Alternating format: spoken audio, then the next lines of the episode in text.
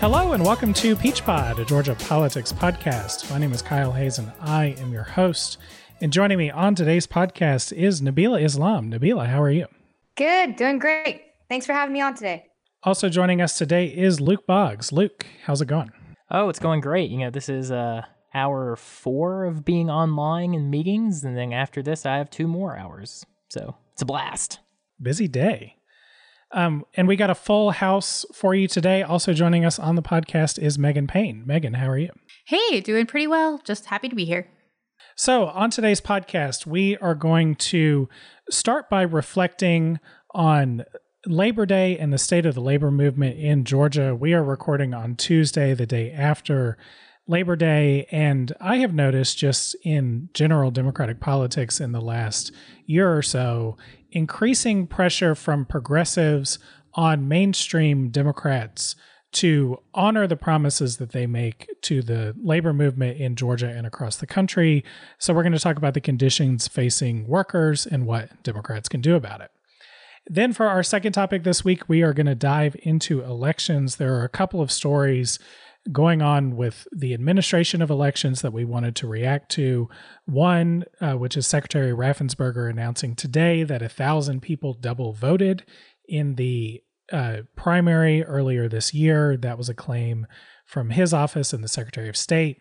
will evaluate that claim, and we'll also talk about a study that alleges that nearly 200,000 voters were wrongfully purged from the Georgia voter rolls in October of 2019. And then uh, to talk more about elections, we're going to talk about the shifting dynamics in the campaign in campaign season. We are now eight weeks from election day, and one uh, changing dynamic that that we're observing now is candidates, particularly on the Republican side of the aisle, are increasing their in-person campaign events, while Democrats have not really gotten out to doing in-person things again. Instead, they are trying to utilize new digital tools to reach voters while uh, staying socially distant. And then we'll wrap up today with updates uh, on the two Georgia Senate races, um, including the ongoing slugfest uh, between uh, Republicans Kelly Loeffler and Doug Collins in that jungle primary on the Republican side. Uh, but let's start here with the challenges that workers in Georgia are facing um, here in in recognition of Labor Day that was on Monday. Um, so as, as, we all know, if you paid any attention to the news uh, in the last few months, it's been a challenging year on many fronts. The pandemic uh, precipitated what was basically a collapse in economic activity early in the spring um, that shot unemployment up to record high numbers, numbers that rivaled the unemployment rates we saw during the Great Depression. Since then, as the economy has opened back up a little bit, some workers have been brought back in, uh, but workers who are continuing to work face the added health risks of being out in public serving customers during the pandemic and putting themselves at risk of catching COVID 19. Um, and workers who have not been brought back to work uh, they have had problems claiming unemployment insurance benefits from the state government, which says that it has been overwhelmed by uh, this economic crisis and unemployment crisis that they have had to try to administer. Nabila, let's start with you. And can you start by just giving us your reflections on the challenges that workers in Georgia are facing today and and what Democrats should be doing about those challenges? So this is a very personal issue to me. Um, when the pandemic first hit, uh, my mother was furloughed, like that very first week that people were being uh, fired, furloughed from their jobs, and we di- didn't know whether or not she would have a job later on.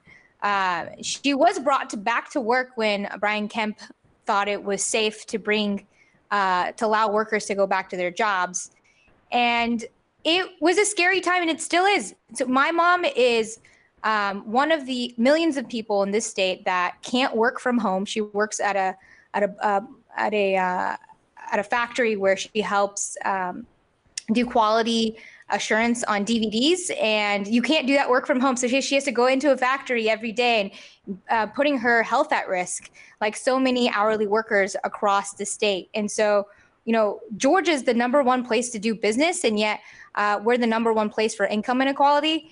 It's it's so tiring because the working class in the state were, are treated they're they're they're said to be essential, yet we treat them as disposable. Um, look no further than Senate Bill uh, 359 that makes it almost impossible for workers to seek recourse if they get sick on the job.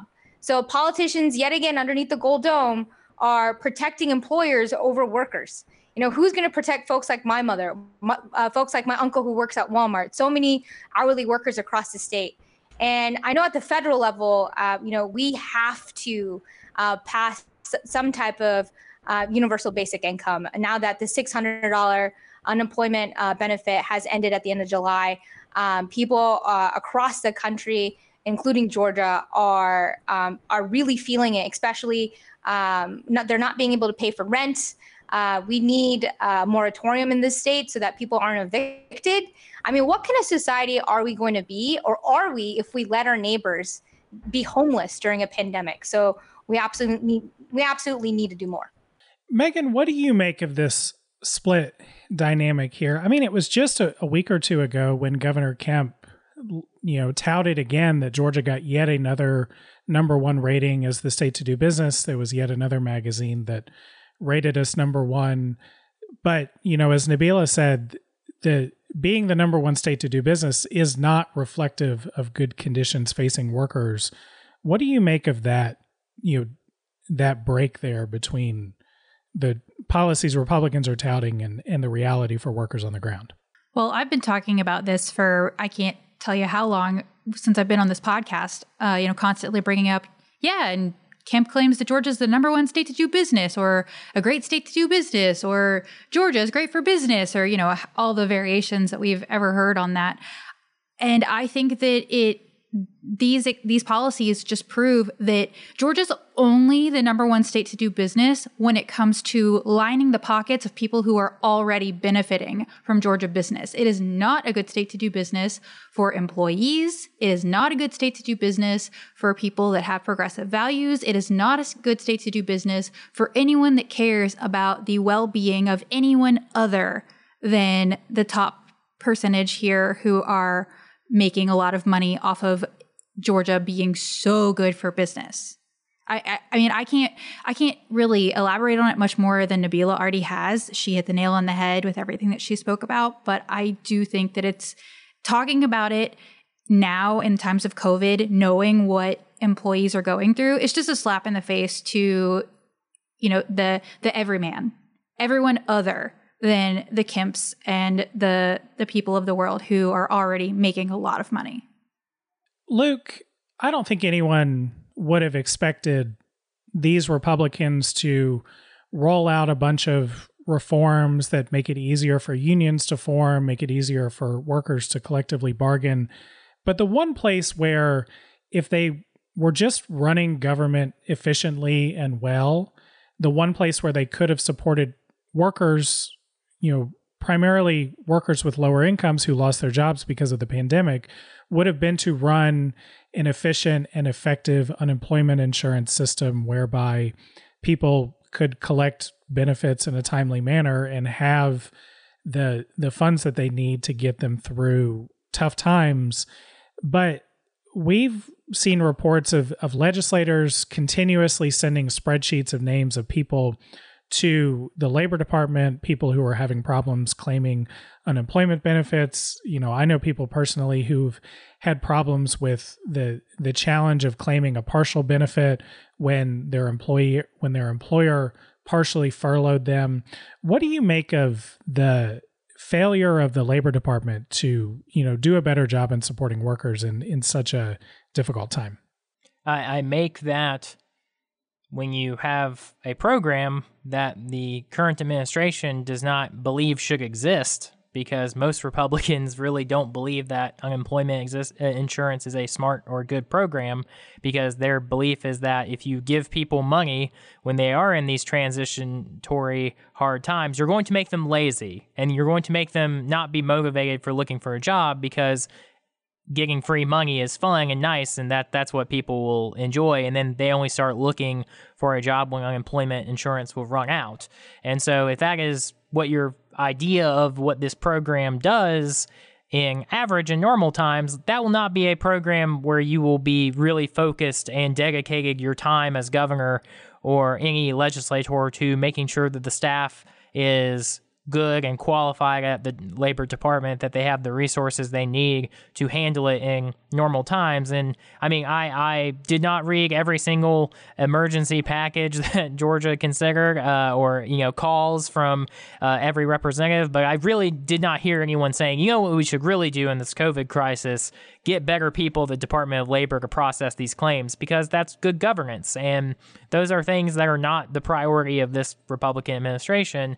They are far more focused on getting people back to work and in their minds not offering people unemployment benefits is going to uh, push them towards getting a job again so i mean really I don't think this is something they're worried about because, in their ideology and their worldview, if people aren't getting unemployment benefits that they're entitled to, the government is saving money and that person is being pushed towards getting a job faster.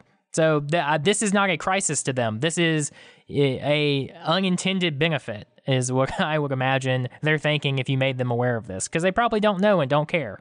Well, and to elaborate a little bit on what Luke said, you know, the idea that no one's talked about getting better people in the Department of Labor to process these things. Well, in fact, I've also heard of people blaming the inability to get unemployment people on the republican side too saying oh well the labor department is so overworked and you know basically blaming on blaming it on the department and how it works.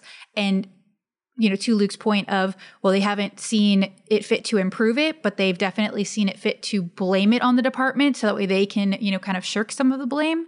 Um, it's quite an interesting juxtaposition in my opinion. So nabila Democrats have been kind of inconsistent friends of labor at times. You know, I tried to do kind of a brief scan to get kind of an overview of where Georgia Democrats have stood on labor issues in recent years. One place that I looked was the the platform of Stacey Abrams' campaign for governor. She, you know, in her campaign for governor and in, her time as minority leader of the Democrats in the House, she has highlighted some issues that are really important to labor. She, as a part of her gubernatorial platform, wanted to hire more staffers at the Department of Labor to pursue wage theft and to protect workers who are not being paid what they're owed. Um, she also supported a $15 an hour minimum wage. And on the subject of of adding staffing to the Department of Labor, the the current group of House Democrats led by Minority Leader Bob Trammell, they have called for Governor Kemp and the legislature to to staff up that agency, as well as some other protections for people with lower incomes, you know, including a, a 60 day moratorium on evictions. But one issue that hangs out there is uh, this issue of right to work and southern states in particular have these issues that make it harder for employees to collectively bargain with their employers. Stacey Abrams, as far as I could tell, did not make a big deal of getting rid of right to work in Georgia. And the group that we sometimes look to as a proxy for future Democratic control in Georgia is the takeover of by legislative Democrats in Virginia, another sort of conservative, business friendly state, no matter who's in charge. Um, and the Democrats there declined to get rid of, of right to work in that state.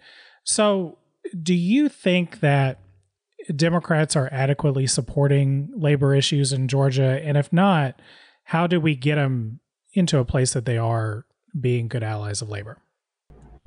Look, I think we can definitely um, be friendlier to workers. Um, I I don't see why Democrats should not wholeheartedly support dismantling uh, right to work laws.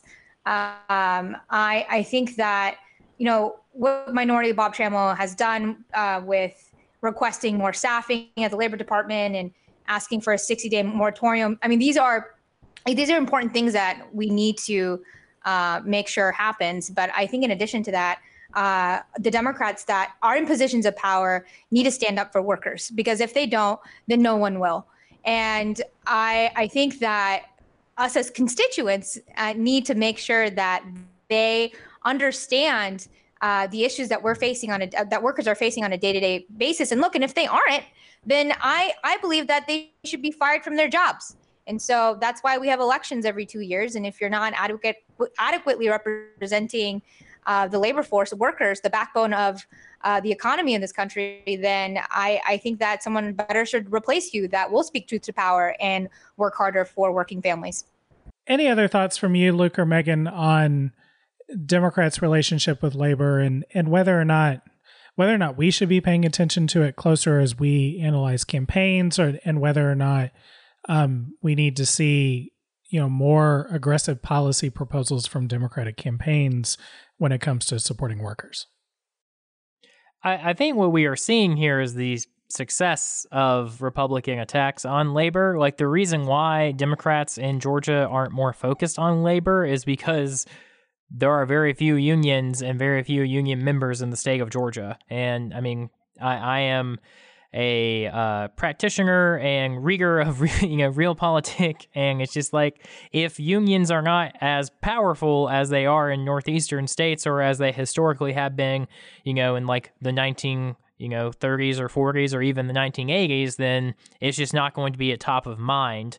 That being said, I think for Georgia Democrats to be successful in the long term, it is a project they need to spend more time on and focus on and rejuvenating uh, labor in, in the state because there are plenty of opportunities to do that and there would be benefits both for the Democratic Party itself, but also for Georgians. And so I think that is uh, something that is currently being underestimated that should not be. I agree.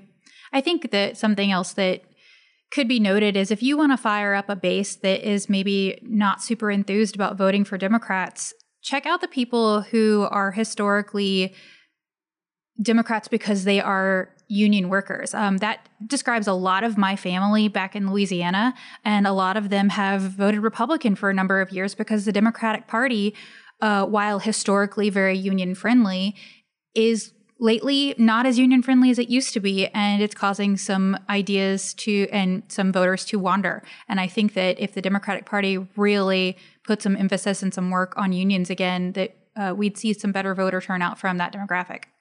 Megan i agree with you. I feel like too often times uh, democrats will run, o- run away from themselves. And uh, i don't know if it's because of some form of stockholm syndrome of living in red states but um, instead of doubling down on our values, we water them down. Um, and so I, I, think that if we were um, a party that you know was much stronger on you know workers being able to collectively bargain for healthcare and better wages, we would see a more um, uh, the enthusiasm gap shrink. We would see more people be enthusiastic about voting and uh, and being enthusiastic about these candidates. Exactly. Well, and I think the other thing too is this, as I interpreted from progressive activists, this is often described as kind of the missing piece of the puzzle for Democrats in trying to galvanize working class voters of you know of any race or background and trying to create sort of a united working class front in their electorates. You know, but I've observed that when Democratic officials are in charge at the city level, you know, particularly like in the city of Atlanta, that business interests often still come first. And it was interesting, you know, Stacey Abrams very often touted herself as having an excellent rating from the Georgia Chamber of Commerce, along with her accolades from Georgia labor unions. And I think for some progressives, her her friendliness and her closeness to the Chamber of Commerce is not ideal. Um, because you know, often as as progressive activists describe it, these these issues are in conflict with each other, whether, you know, providing the needed protections for workers, making sure that they get their fair share of profits, making sure they are protected in the workplace and get protections like healthcare coverage and things like that. Those come at the expense of, of profits of corporations, and you know corporations don't want to see their profits handed over that way. And so I think that's sort of a, you know, if we get to a point where in this state Democrats are fighting with Democrats for power, I would envision that being a, a fault line within the party uh, between sort of the pro corporate Democrats and, and ones who would put a stronger voice forward for labor. Um, so let's move on here to our second topic for today. And there's a couple of stories in elections that I wanted to give you all the opportunity to react to. And then we'll talk a little more generally about the status of the Senate races and, and how people are approaching the last eight weeks of campaign season here. First, these stories to react to. This, this was a big headline in, in GPB and the AJC today. Uh, Secretary of State Brad Raffensperger announced that his office is investigating how a thousand people voted twice in the primary earlier this year. Um, most of these people, the Secretary of State says, uh, voted once in absentee and then once in person. Um, Brad Raffensperger today put the blame for that on voters. He said, a double voter knows exactly what they're doing, diluting the votes of each and every voter that follows the law. Those that make the choice to game the system are breaking the law. And he, you know, I think clearly leaned into a headline that Republicans who are obsessed with voter fraud liked. Um, at the same time, uh, we don't have a ton of details on on this investigation at this point. No charges have been pressed against people who voted twice, and so Luke, let's start with you. Just to your reaction to this claim from the Secretary of State's office. Do you think that it's credible? And if it is credible, what else do listeners need to know about the possibility that a thousand people double voted in the primary? Well, Kyle, I'm I'm really happy you started with me because I have a lot of thoughts on this. the The first thing I knew you would. I will say, yeah, the first thing I will say is there there's one part of this that I think is undeniably false about what Raffensperger is saying, and that is the a double voter knows exactly what they are doing. Um, I I guarantee you. Let's assume. Let's just start with the assumption that that a thousand voter number is correct uh, I have, you know, family members who work as poll uh, poll workers. God bless them, and they told me that I would be amazed how many people came by, both uh, as early voters and as people voting on election day, confused about this, or e- not even if they weren't confused, just like they had gotten absentee ballot, they had requested it, and they were just like, you know what, I want to vote in person. I vote in person every year. I've been voting for forty years, and I want to vote in person. And so they show up and they do it, and so I guarantee you, let's assume that a thousand number is right. Some of those are just people who were confused. The other right? reason why I know some of it was people who were confused is, oh, I don't know. There's a global pandemic and we canceled and consolidating election. And so I I guarantee you there was someone who was like, well, I got this absentee ballot and sent it in, and wait, now there's another election. You know, like I, I'm just, I just know that there was someone who did that because I mean the the time period between like the absentee ballots going out and for the the May election that became the June election was very wide. I mean, I voted really really early in that election and I I just know that there are some people that got confused. Like so that's the place I would start in that I I you know, I always approach Republican Secretary of States in the state of Georgia with skepticism. But like, I could believe that a thousand number is real, but I cannot believe that there were a thousand people who did it on purpose. That they were like trying to vote twice and, and were trying to be uh, wrong. The other thing I find like really fascinating about this is the part of the story where uh, there's the one guy from Long County who uh, voted on purpose in sorry voted in person twice on purpose um, because he knew the system would let him do that. It's like, oh, who who created this system? Who bought this system? Who trade? It was supposed to train people on this system. Brad Raffensperger. That's that's who. That's like who advocated for this system. It's uh, who you know trained people on this system. So if anything, what Brad Raffensperger is really saying is, I'm very bad at my job and let this happen a thousand times. Like that. That is what the takeaway should actually be from this, even if that is a real thing. And and one thing I appreciated that the AJC um, did point out is that uh, 150,000 people who requested absentee ballots ending up showing up in person and voting. And so, if anything, that just proves what my point was saying in, in the sense that like there's a bunch of people who got absentee ballots and then wanted to vote in person anyway. And so I I just am very skeptical that there was some cabal of a thousand people who were trying to influence the election uh, that way, even if that many people did technically double vote. I 100% agree with you, Luke. And then the other scenario that I would bring to the table is that there were a lot of concerns raised with the ways that you return the absentee ballots. Um, and so I know personally, I ended up not returning one absentee ballot because I spoiled it. And then in another election recently, I didn't return that one because I was worried that everything that was going on with the mail and then also the fact that I was hearing that drop boxes were filling up, that I wouldn't actually be able to get that ballot counted because it would just never make it in time. Um, as well as I picked up mail for a friend who was out of town who had requested an absentee ballot. And w- a week after the election occurred, that absentee ballot then showed up. So that's just proof that the mail was running super slowly, which we all know that that's a, an issue in and of itself.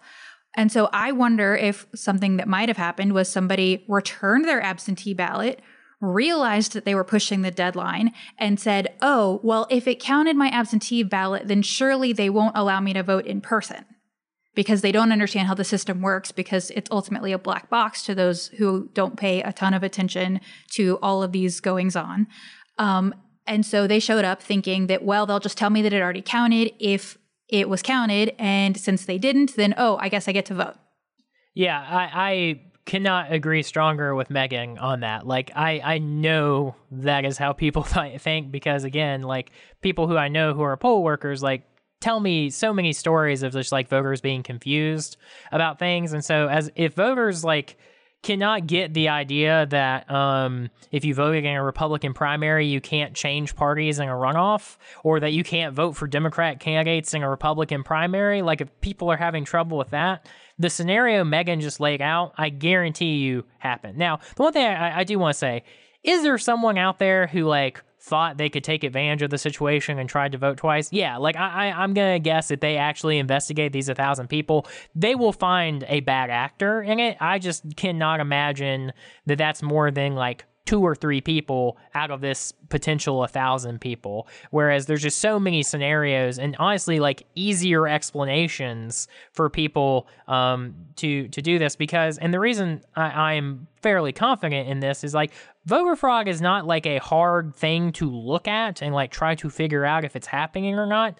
There have been a plethora of studies on this and the, it's just consistently not been something that people do. Because when you do when like if you do it and you get caught the um the penalty is pretty bad. I mean it, you know it, it's very very harsh. And uh you know, there's a reason why this guy who, you know, decided he was going to test the system immediately turned himself into the sheriff and told them that they did it after he had done it because, like, he would get that in serious trouble if he got caught. So I just don't think a lot of people are like, you know, this point zero zero one chance I'm going to change this election by voting twice is like worth it. Megan and Luke, you both are uh, giving me PTSD um, for my election day. Um, so, um, like, uh, I mean, let's be honest. It, it, was all of it. The whole thing was, frankly, a, a shit show. So, I mean, to from uh, the the folks that were mailing out the mail-in ballot requests or the the mail-in ballots, if you didn't have that one piece of white uh, white piece of paper, um, your ballot wouldn't count. And then I saw in the AJC, it's like, oh, well, now that's been um, you don't you no longer have to do that for your ballot to count. Um, and it was I think it also uh, a lot of poll workers and voters both uh, were just kind of confused about everything.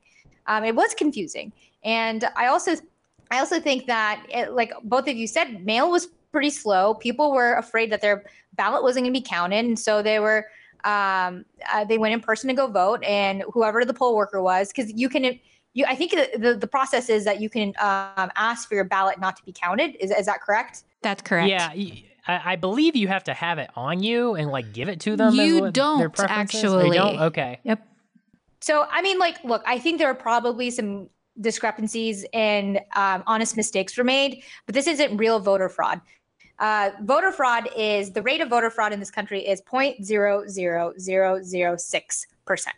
So um, the Raff, Raffensperger is just playing politics and, you know, trying to give Donald Trump a headline so he can uh, disqualify this election when he loses.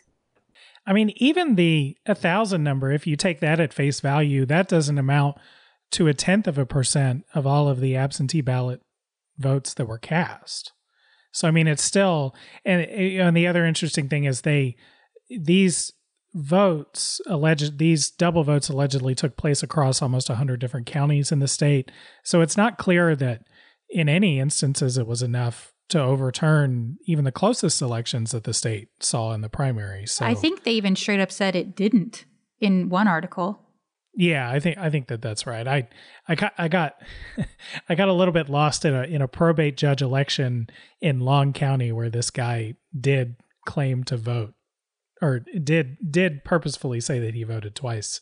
Um, there was some probate judge election decided by like nine votes or something. So maybe they'll Yeah, find the- something there. But The other thing I want to hit, hit on here, just because we haven't like explicitly said this, and I, I hinted at it at my reaction, it, it it's a frustrating thing for me that the Republicans in government in Georgia seem to forget that they are in government.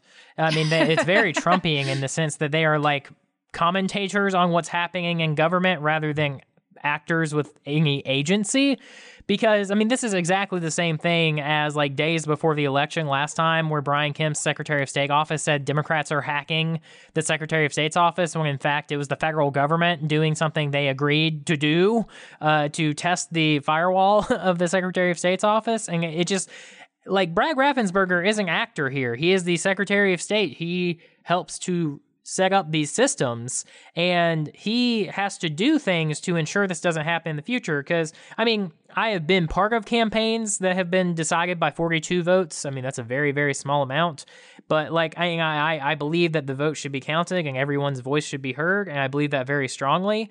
Uh, and I, I don't like the fact that we have these problems. And like i think raffensperger needs to get to the bottom of it. But what I am so frustrated about uh, with Republicans in the state is that they always rush to conclusions about like what people were doing and why they did it and they go for these like flashy headlines and they get some stories about it and they piss off the you know co-hosts and the moderators of peach pod and we talk about it for an episode and then they don't do anything about it like i'm sure brad raffensperger is going to find someone that they can charge with you know something potentially. But like what what changes to the process or to the administration or to the machines is he going to do to prevent this from happening again? Because it you know if it's true again assuming it's true because with these guys i don't even give them that uh, for free very often. But assuming it is like there was obviously some administrative failure that needs to be rectified. And i would much rather him come out and say hey we're looking into this. This seems this is a problem.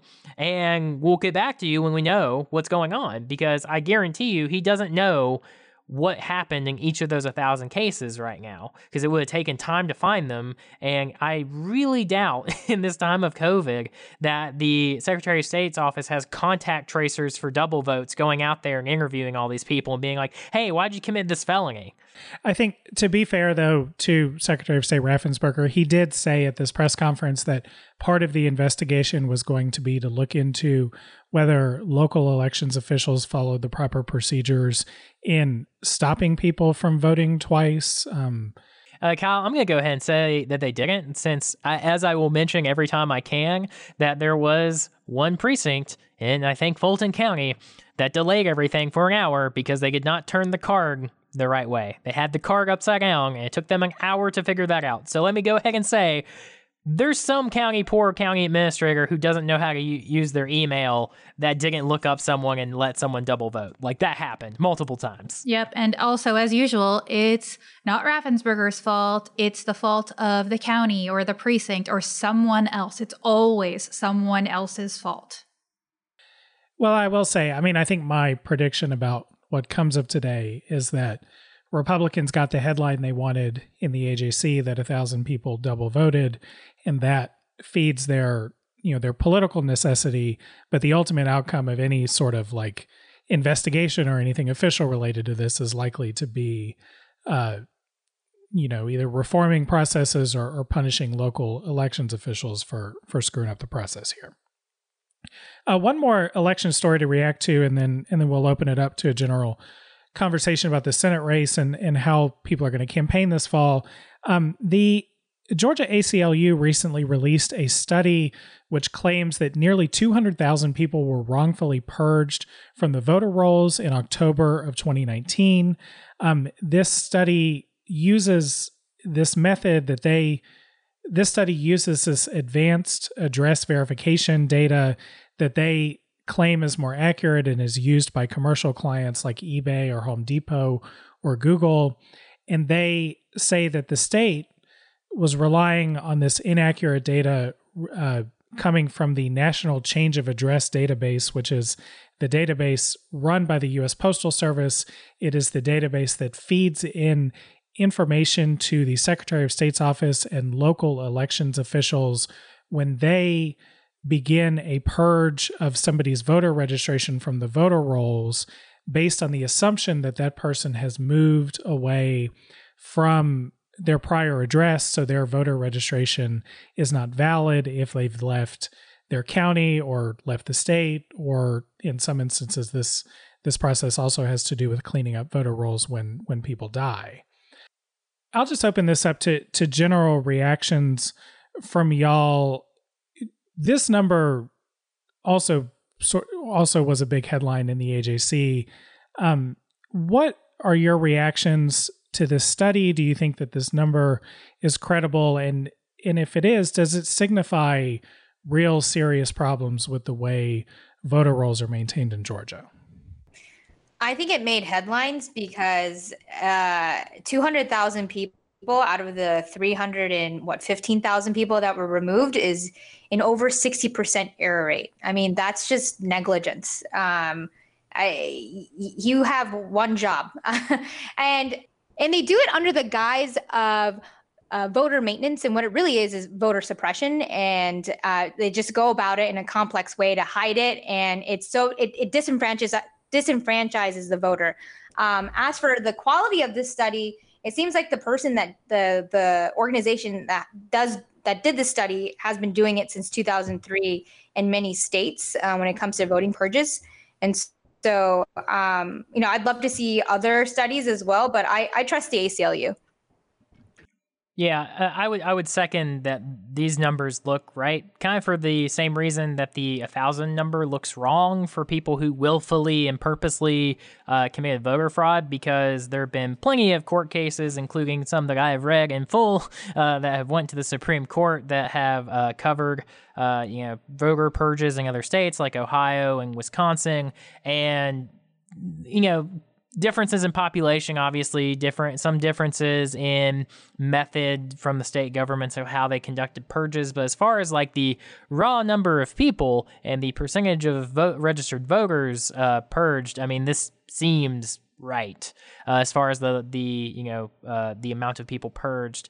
And as, as far as the um, database for uh, finding people's move of addresses. I'm still getting mail that for some reason has my old address on it sometimes, uh, you know, shipped to me from the U.S. Post Office. So, uh, you know, they, they work hard and they do their job the best they can, but so, sometimes people's databases aren't nearly as good as they think they are.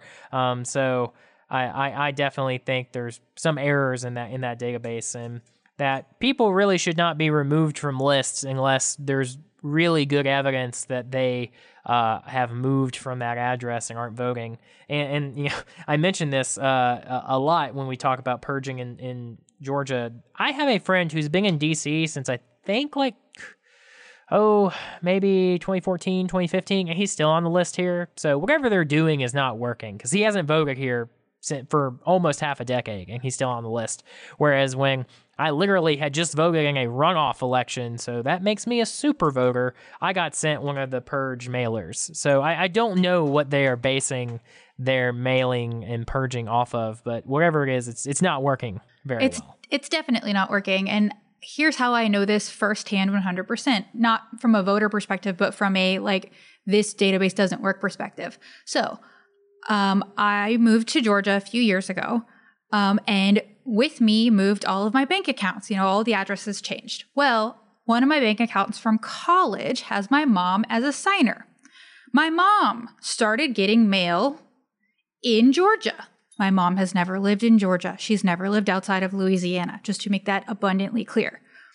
When I changed the address on the bank account to start sending things to my new address rather than the one where I first rented when I moved here, my mom continued to get mail at the old address. So I had to file a separate, um, you know, UPS, USPS, you know, moving registration for her name for that address to get the mail to go back to Louisiana. And quite frankly, I don't think that actually worked because now the mail's just kind of going nowhere as I understand it because it's apparently going out because I'm getting notifications through the USPS tracking, but it's never actually making it to Louisiana. So if that's how this is working, it just something as simple as like moving and move and a bank changing an address, then there is no way they should be using that because according to that, if they were using that, my mom, who has never lived outside of Louisiana, has lived in Sandy Springs and Atlanta. What the hell?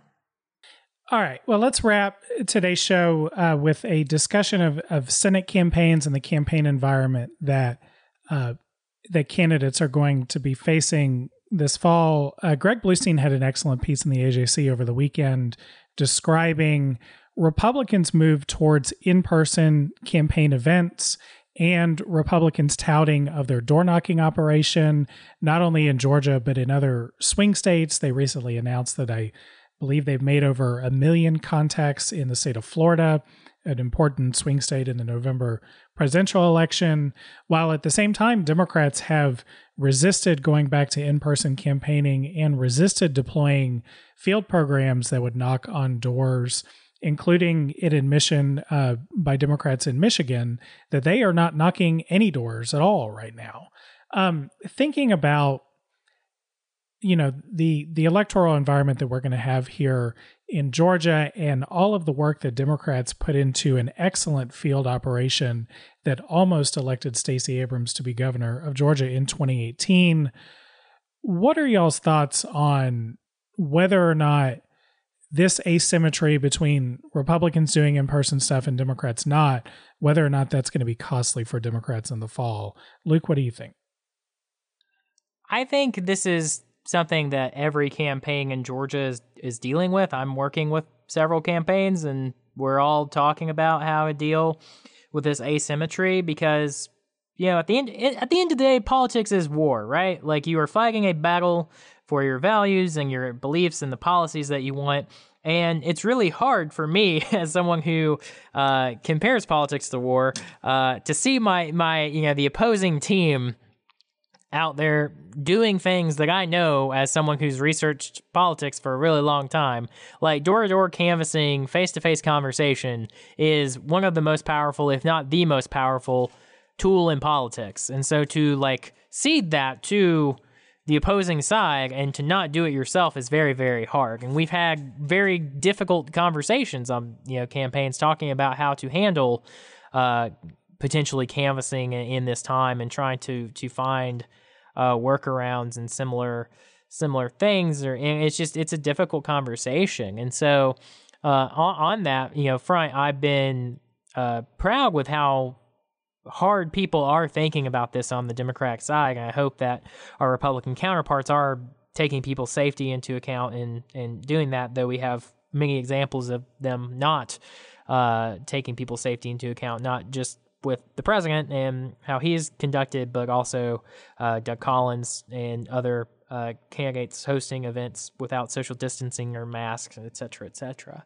Um, so I, I, I think it is that framing that makes this so difficult for, for me in this conversation is how to accomplish the goal of, you know, organizing people and getting people involved in the process when you can't use one of the most effective tools and and to get off of my like campaigns as war uh you know footing for a second. And the the other part of politics that I really love and love about campaigns in particular is its ability to reach out to a community and like reach people who politics usually doesn't reach and have conversations with them that wouldn't happen unless that campaign sent someone to their door to knock on their door to ask them like what they care about, what issues are important to them, and like highlight to them that their vote matters.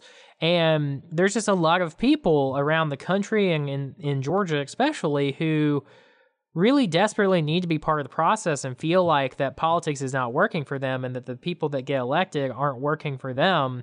And they're losing that contact. They're losing that ability to put a name and face to a campaign and movement. And I think that is a, a real, real loss and something that campaigns and electeds need to, to take in consideration.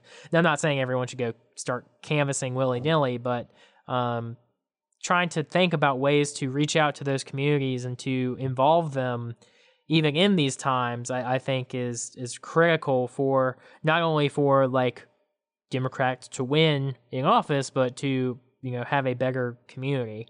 Um, so that that's something I've I've admit you know I've lost some sleep over trying to figure out. Nabila, your campaign experience, kind of the flip side of this, from having the ability to do in person events before the pandemic to all of that kind of grounding to a halt in the spring. What challenges do you think Democratic campaigns are facing regarding this, and and how meaningful do you think it'll be for results in the fall? So my campaign was a real grassroots campaign, and uh, a significant part of our budget was field because, as Luke said, uh, the number one uh, method of contact is face to face. It's knocking on a voter's door and having a conversation with them. And so when we weren't able to do that, I or we actually decided early March uh, that it was no longer a safe thing for our community or my volunteers to go out knocking on doors.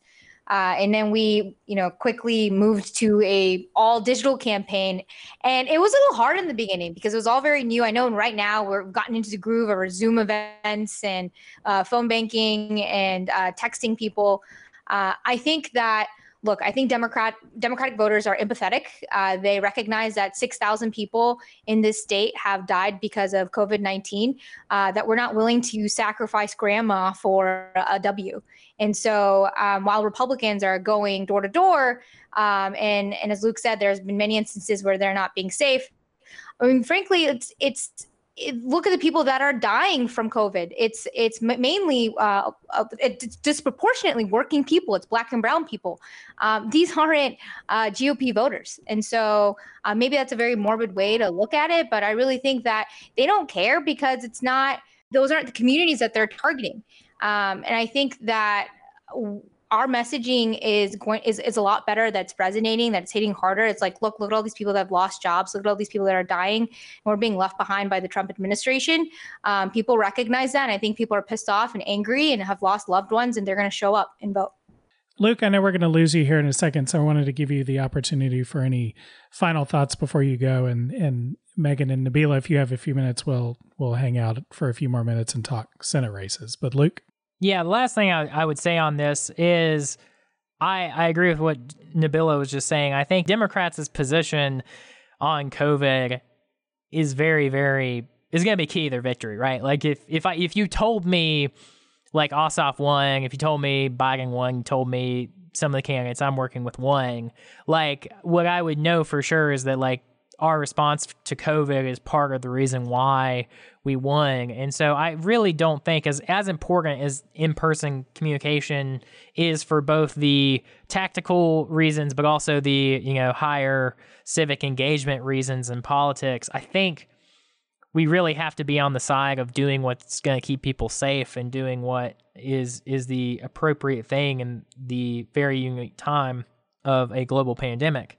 That being said, we can't ignore those voters that we otherwise only would have reached at their doors, and we have to find ways to bring the campaign to them and bring the conversation to them so that at the very least, if we're not able to engage in a conversation with them and talk to them, they at least see that someone is fighting for them and someone, you know, cares about them. And so, you know, like maybe just do lit drops, you know, instead of uh, knocking on the door and trying to talk to someone, just drop drop a flyer off at someone's door that lets them know that you know someone was there and someone sees them and knows that they matter.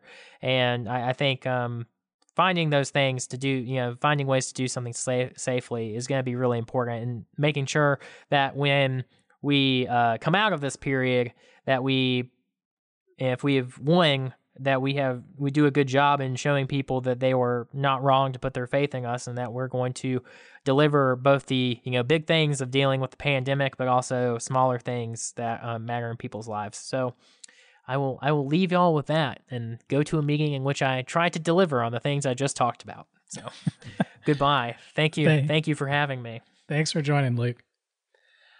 Um so oh wait megan did you get a chance to no I want to go ahead and talk about something. So I think, you know, what Luke brought up is super important, you know, finding other ways to reach people rather than going straight to their door or maybe doing lit drops and things like that.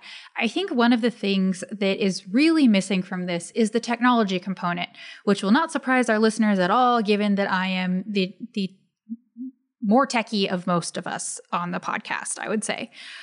The things that have been really bugging me about the campaigning that I'm seeing is that every time I ask someone if they're text banking, their first and only reaction is no, it's too expensive.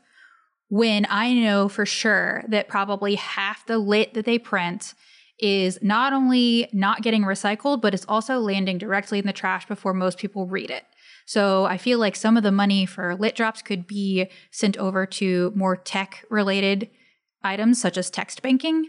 Um, and text banking, I find I've had really good reactions from people. You know, of course, you get the people who are going to curse you out, but you get that when you do phone banking as well. You get the people who say unsubscribe almost immediately. Again, you get that with phone banking as well. But with texting, it's a little bit less invasive because you don't have to hurry up and pick it up. It's not going to ring, you know, four or five times before it finally rolls over to voicemail or whatever. Um, and so I find it can be a little bit less invasive as well as it gets a younger demographic that does not pick up the phone and also probably won't come to the door if you knock. Um, the other thing is that there are so many platforms out there to reach demographics that we're not currently reaching. We know we have a problem with turning out the young vote. I know a bunch of gamers who basically sit on Twitch all day or do other things like that where they're in front of technology all day and no one is tapping that. And it is so easy if you're going to do Facebook Live to use, which a lot of candidates are, to use other technologies to add to that and go live, not just on Facebook, but also on Twitch or also on YouTube or also on Vimeo or also on, you know, X whatever platform that is untapped. And you can do all of that at once. So I think that really what we need to be using is technology. We need to be embracing it. I see Joe Biden's campaign attempting to do that with the app, but the app is just so clunky that it's yet another point of frustration for me where it's a missed opportunity for where we could be using tech to get in front of voters, especially during COVID. Well, let's close here with a quick uh, some quick thoughts on where uh, Georgia's two U.S. Senate races stand. And I think to just sort of lay out the battle lines here, on the Republican side, to remind listeners, we have the, we have the Perdue seat and the Loeffler seat. Um, these are commonly referred to as Senate race number one and Senate race number two. I always confuse which one is one and which one is two. So we're going to stick with Perdue and Loeffler seats. In the Perdue seat, you know, David Perdue, we are past the primary, so David Perdue's focus is now on the general election and on John Ossoff, his Democratic opponent. And it has been notable to me that uh, David Perdue, who during the first about three or so years of, of Trump's term was one of Trump's premier allies in the US Senate, he has increasingly shown signs of distancing himself from President Trump uh, David Perdue did not speak at the RNC. Um, he has produced ads that he's released in recent weeks that do not mention the president at all, including an ad that was released uh, today on, on Tuesday morning where Perdue touts his work to get a raise for veterans, um, while at the same time not acknowledging the president at all. And if you paid attention to the news, you've probably seen that the president is embroiled in this controversy over his remarks disparaging veterans when he was asked to go visit a veteran cemetery in France. And it was notable to me that that ad, Perdue decided to drop that ad today. You know, he has also been out front, or one of the issues that David Perdue has been out front on that has signaled a willingness to broaden his own coalition is trying to find funding for HBCUs, a plan that Jon Ossoff felt the need to put up his own ideas on by releasing his by releasing a, a comprehensive proposal to fund and support HBCUs in our state. Just general reflections from from either of you on where this Senate race stands. Um, you know, this is one where we're Democrat and Republican all the way to November now. Um, thoughts on on the way Perdue is positioning himself, or or sort of some of the lack of visibility we've seen on Ossoff's part. What do y'all think about the status of that race? Look, I think Trump is an asset when you're in a Republican primary, and then he becomes a liability in a general election, especially since Georgia is not a deep red state. Um, we have the potential to actually flip blue this cycle. So I think uh, Perdue is trying to cautiously, uh, you know, stay away from Trump's uh, rhetoric around, I mean, what he recently said about uh, veterans, about them being losers.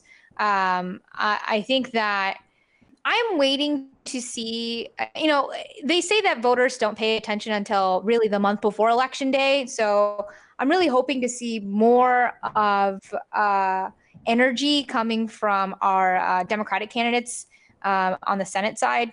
And so I, I, am optimistic that we'll see more, but I, I, I still haven't seen that excitement yet that really gets people uh, motivated about turning out to vote at the uh, for candidates at the federal level.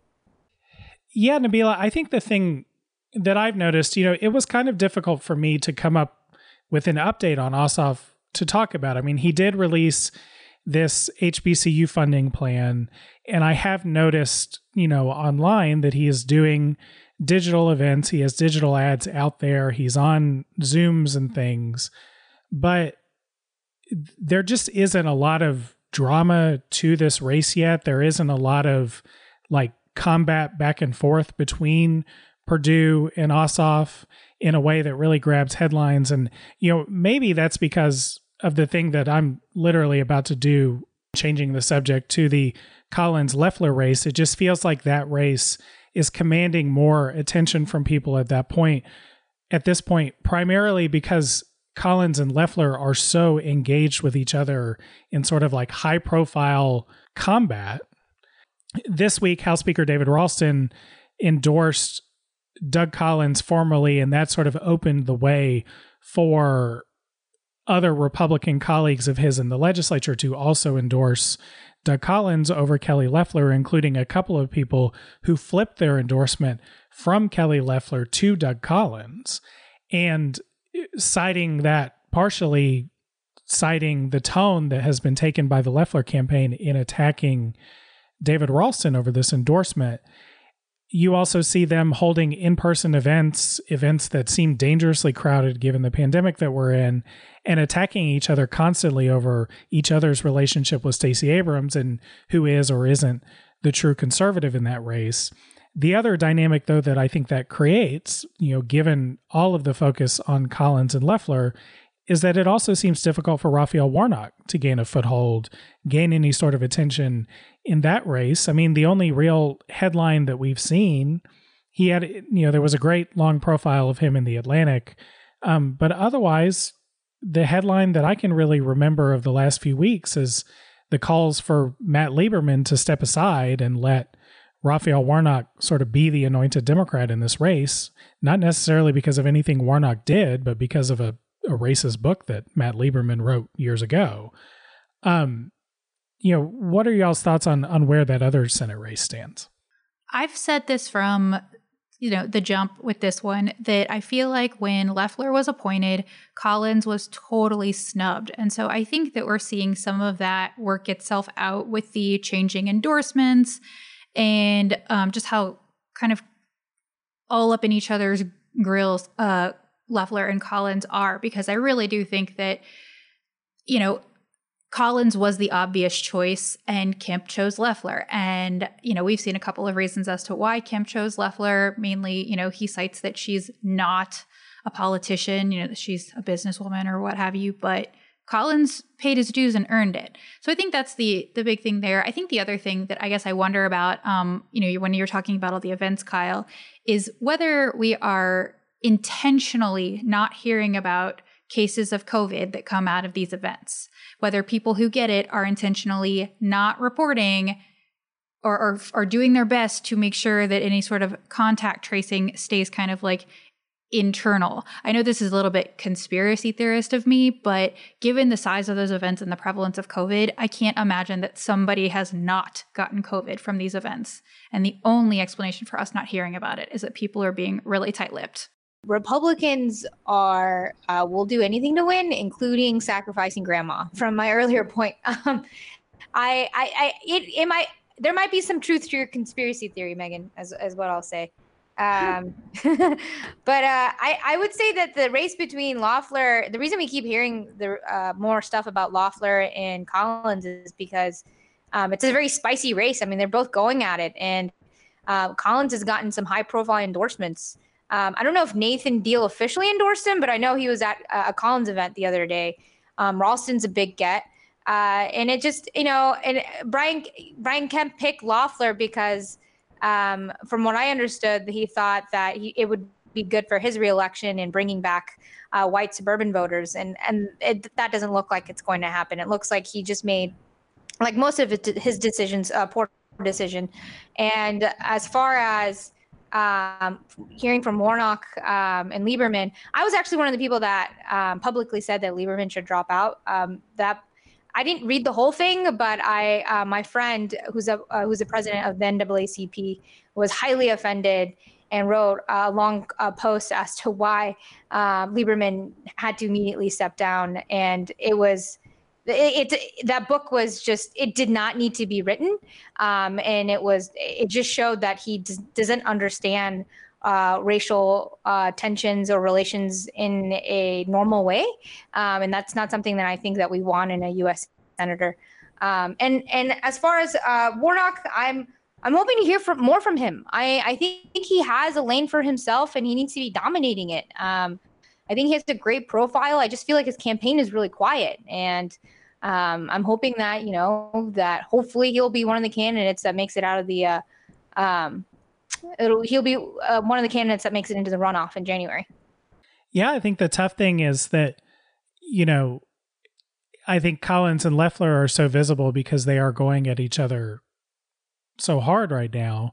That dynamic will continue all the way through general election day because they are on the ballot together along with Warnock and the 20 other people in that race. And so there may you know, there may not be a lot of incentive for Collins or Loeffler to ever really turn their attention to Warnock beyond saying he's, you know, one of Nancy Pelosi's socialist cabal members or whatever they would say. But it, I just imagine they'll continue to be dismissive as they fight it out over over Donald Trump's base. All right. Well, we will keep an eye on that Senate race, on, on both of those Senate races. We'll keep an eye on the way in which Democrats try to navigate this new normal about campaigning and, and whether or not the environment would allow them to open up more in person campaign opportunities or whether or not, given the circumstances, they get really good at, at digital and, and campaigning on Zoom and, and all of that. But it's an eight week sprint. We are excited to be spending that with y'all. And Nabila and Megan, I am excited that y'all are, are here on the podcast to do it with us. Thank you to both of you for joining the show today. You bet. Yeah, thanks for having us. I'm excited too. All right, y'all. We will talk to you next week. That's our show for today. If you like what you heard, subscribe to Peach Pod. Thanks as always to our fantastic interns, Olivia Bauer, Peyton Childers, and Kelly Dobso for their help researching this episode. Until next time, take care, y'all.